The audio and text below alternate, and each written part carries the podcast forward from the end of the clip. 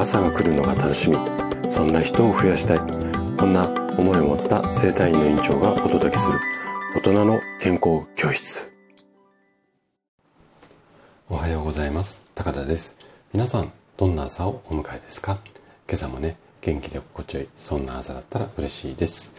さて今日は8のつく日で健康ハッピーデーです。で毎週ね、今日土曜日なんですけども、土曜日はあの本の紹介をしているんですが、今日はちょっと8がつく日なので、えっと、こちらの健康ハッピーデーの配信をさせていただいて、本の紹介はね、来週月曜日にね、やらさせていただこうかなというふうに思っています。で、ハッピーデーの今日は、えー、いつものスタイフのリスナーさんだけではなくって、三軒茶屋青葉生態院の声のニュースレターとしてもお届けをしていきます。で今日のテーマなんですが今日は夏バテの仕組みと対処法。こんなテーマでお話をしていきます、え7月になってからね日中は30度超えっていう日もかなり多くなってきました。で暑い日がこうね多くなってくると心配なのが夏バテなんですよね。そこで今日は夏バテどうして起こってしまうのか、その仕組みと、あとはなってしまった時の対処法についてね、あれこれお話をしていきます。ぜひ最後まで楽しんで聞いていただけると嬉しいです。じゃあね、早速ここから本題に入っていきましょう。じゃあ、そもそも夏バテってどんなものっていうところからね、今日話をしていきたいなというふうに思うんですが、えー、夏バテっていうのは、例えば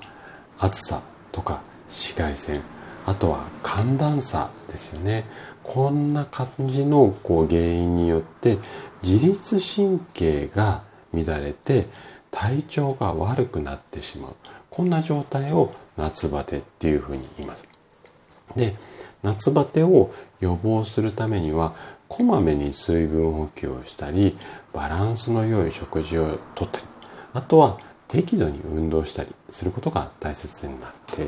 あとはね睡眠不足とかストレスなんかも夏バテの原因になるのでしっかりね休憩をとることを忘れないようにする。まあ、このあたりがもうざっくりとした原因と、あとは対処法になるんですが、じゃあね、そもそもなんで夏バテになっちゃうの？っていうところをもう少し深掘りをしていきたいんですが、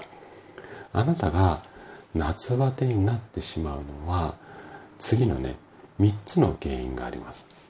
1つが暑さ。2つ目が紫外線。3つ目が寒暖差。先ほどお話しした通りですね。でここをちょっと深掘りをしていきます。まず原因の1つ目の暑さなんですけれども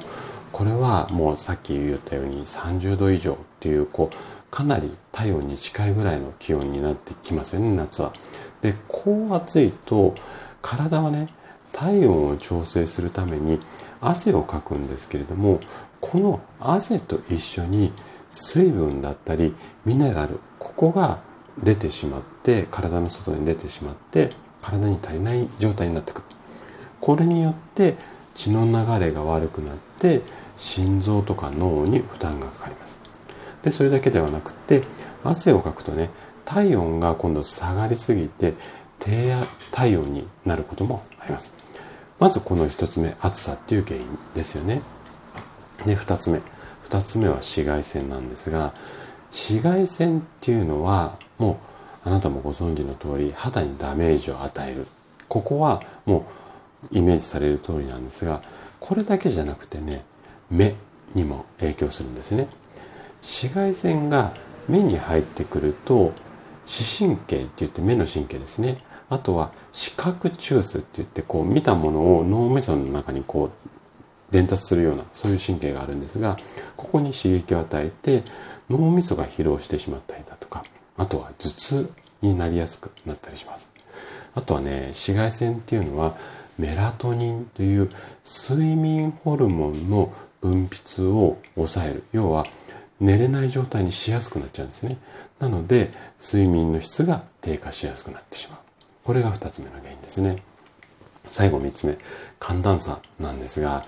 これね、意外と気をつけてもらいたいんですけども、室内と屋外の温度差、あとはエアコンの冷えすぎなので体温調整がうまくできなくなってしまうんですよね。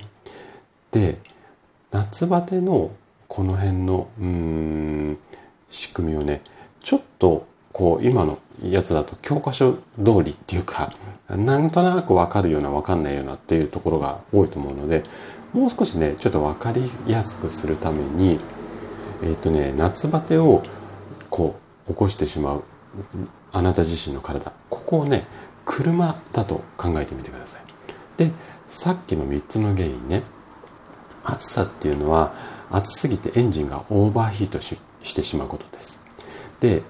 紫外線。これはフロントガラスに強い光が当たってしまってこう目がね運転する時チカチカしちゃう。で寒暖差はエアコンの温度差が高すぎたり低すぎたりして快適ではない。まあこんなようなイメージなので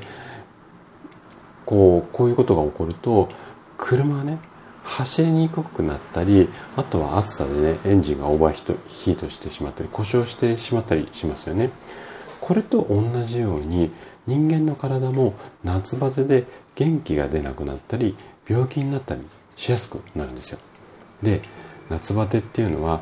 自律神経が乱れてしまって体調不良になる。こんな現象です。で夏バテを防ぐためにはさっき暑さで外に出過ぎてしまった水分だとかミネラルを補給したりだとか。あとは紫外線とか寒暖差に、えーと、対応するために栄養バランスがいい食事をしてで適度な運動ですよね。あとは睡眠やストレス。この辺りも避けるようにしてみてください。夏はねお出かけとか楽しい季節にはなるんですけども是非ね健康管理体調管理にも気をつけて、えーと今のあの原理だとか仕組みを参考にしながらうまく対策をしていただけたら嬉しいです。はい。ということで今日も最後まで聞いていただきありがとうございました。番組の感想などね、お気軽にコメントいただけると嬉しいです。それでは明日の朝7時にまたお会いしましょう。今日も素敵な一日をお過ごしください。